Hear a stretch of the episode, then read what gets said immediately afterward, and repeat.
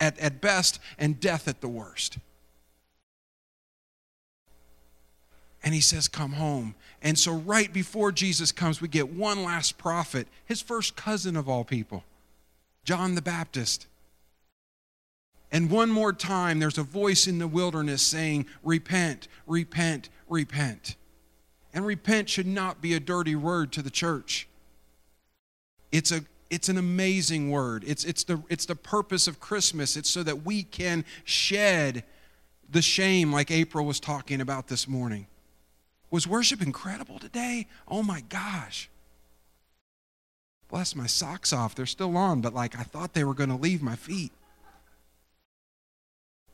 They are Star Wars socks. Happy Star Wars week. I'll be there Thursday night. Thank you. But I have something so much more to be so much more happy about. And then get this, it says that he is full of what? Grace and truth. So it says that he is full of life, he is the light of all mankind, and he's full of grace and truth. I believe you can draw like equal signs, right? Equal signs between those phrases. It says he is full of life, so he's full of light, and then it says he's full of grace and truth. To me, that means that I can move backwards through that and see that grace and truth is the light that I need for true life. I am desperate for both. And guess what? This scripture proves that these are not opposites, as some in the church get confused on, I believe. They are, and they're not just available one at a time. They actually have to coexist to be genuine and effective. What do I mean? Some people in the church want to just yell at everybody with the truth that says, you're wrong, you're wrong, you're wrong, and you're wrong. Thank you. Thank you for that. I feel so much better about myself. But there's no hope there. There's truth without grace. And then there's the other side. You're okay, and you're okay, and you're okay. Oh, you're good. You're just fine, right? It's not real grace at that point, by the way, but there's this attempt to be just graceful and abandon the truth. Grace without truth is only a counterfeit. It's the one where the bar is lower. Just stay in your sin. Good news, it's not even sin anymore. Like, I want to picture like the commercial voice, just like Allison was. Wasn't that fun? Like, today and today only. Guess what? What you've been suffering and struggling with your entire life, God just made it aces. It's good. No, you don't have to stop. He loves you just the way you are. And he does.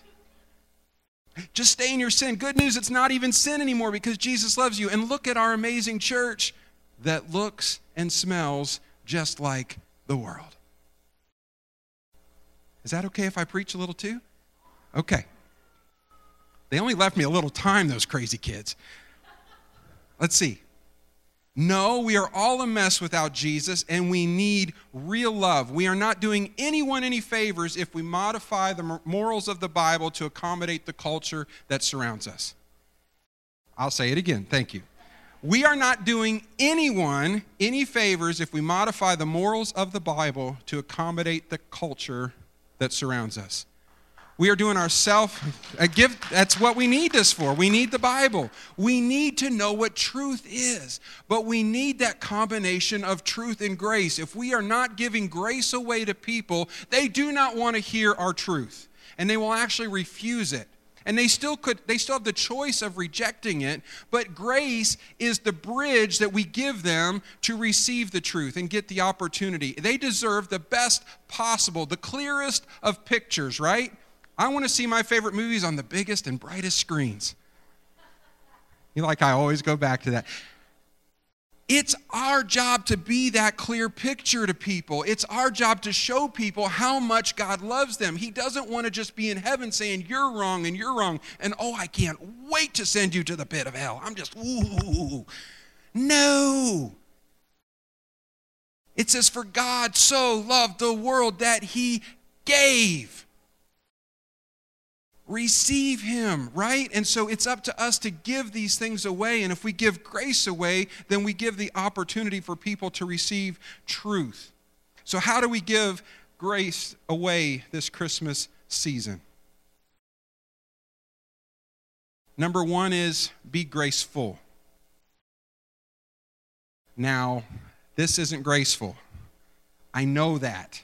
But I make an attempt as I move through life to be graceful. Let me tell you about Aldi's last week.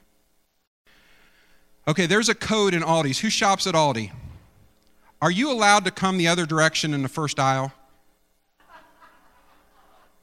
No! You're not. Now, they have messed it up because they've added a fourth aisle. So now you can't just do, okay, I digress. There are rules in Aldi. Some of them go like this because it's a small little grocery store with lots of stuff, big savings. We love it. It keeps us moving. It keeps us fed and happy. That being said, there's not a lot of room to work. So I leave my cart over by the veggies because I wasn't buying veggies. I was buying, so anyways. I come back. Actually, I was grabbing some fruit, so close. And I come back, and this lady is ramming my cart. She is using her cart and just pushing my cart. And it's not steering right because the front wheels swivel, people. And it is just running into the cooler with all the vegetables in it. And she's just, and I come back, I'm like, I'm sorry. Like, what did I want to do? Are you kidding me? You're ramming my cart. This is Aldi. You simply just push somebody's cart. I mean, you can just move, like, Aldi people are usually very cool people. And like if you get to the register, you have three things. The person next is supposed to be like, you can go in front of me. And you're supposed to return the favor of some, okay, this lady's ramming my cart. I had to, And I said, I'm sorry my cart was in the way. Like, I'm sorry my cart, like, I'm sorry you hate it. I didn't say that. What's my point? Be graceful. If this helps you, I just have this picture of bumper cars. Like, we are supposed to have some give when we bounce off of people. And I can tell you what, some people are coming in pretty hard. And I really, really want to push back. I want to flip on, like, you know, I want to activate the gun system. Like, I want to, you know. But we need to give, because if we're graceful, here's something that I wanted to mention. I know that there's an all-out cultural war on, like, Merry Christmas versus Happy Holidays. You've got mayors trying to pull Christmas out of Christmas celebration. I mean, there is a war. And remember, Walmart was stupid enough to make all their employees only say Happy Holidays a few years ago. Let me help you out, Christians. Let me help you out, church. The best response is not, we say Merry Christmas. Do you want me to say that again?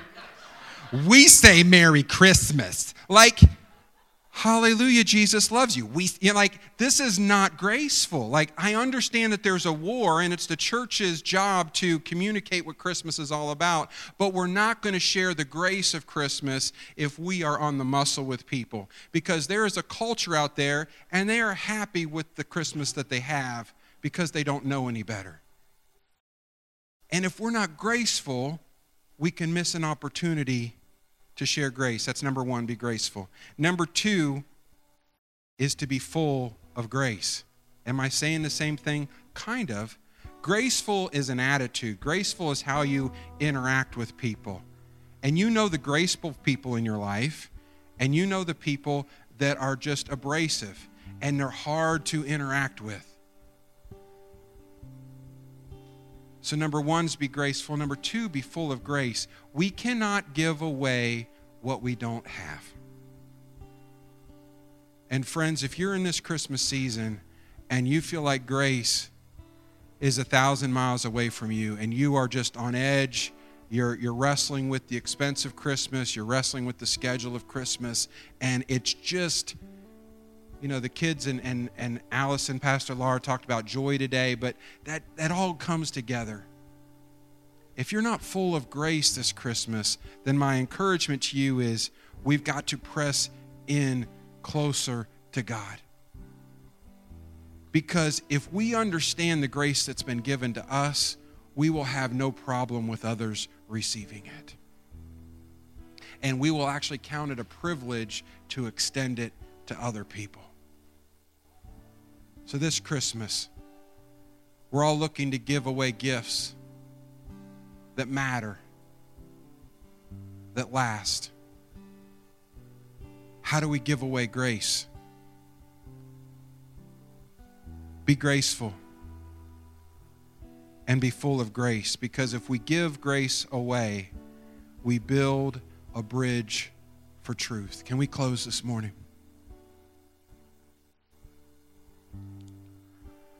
Father God, I thank you. God, I thank you for FC Kids. God, I thank you for the message that they brought today. God, I thank you that we are by no means shortchanged as a church. God, we have heard your word today. God, this gift of grace, some of us wrestle with it. Many of us do. Some of us are holding on to shame that you covered a long time ago. And God, if we don't receive your grace, we can't give it away.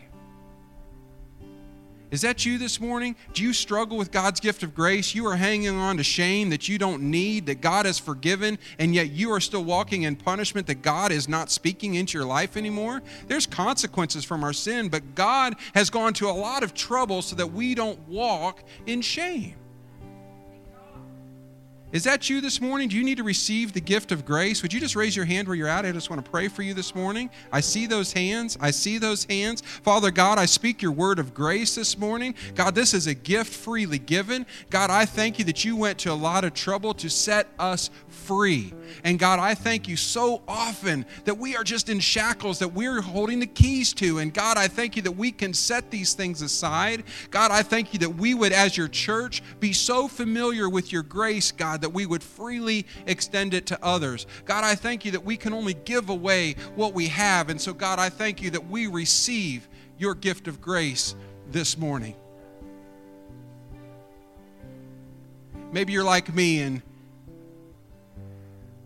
you're struggling a little bit in the stores and on the streets and maybe even at home, just tension and things going on. And graceful would not be an adjective to describe you right now.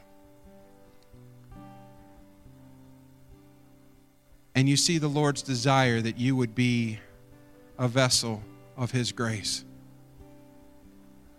Would you pray with me this morning that we would be careful with our message that we're carrying? That we would be graceful with the people we encounter, whether it's somebody smashing our cart or cutting us off, or misunderstanding us at home. God, we want to be more graceful.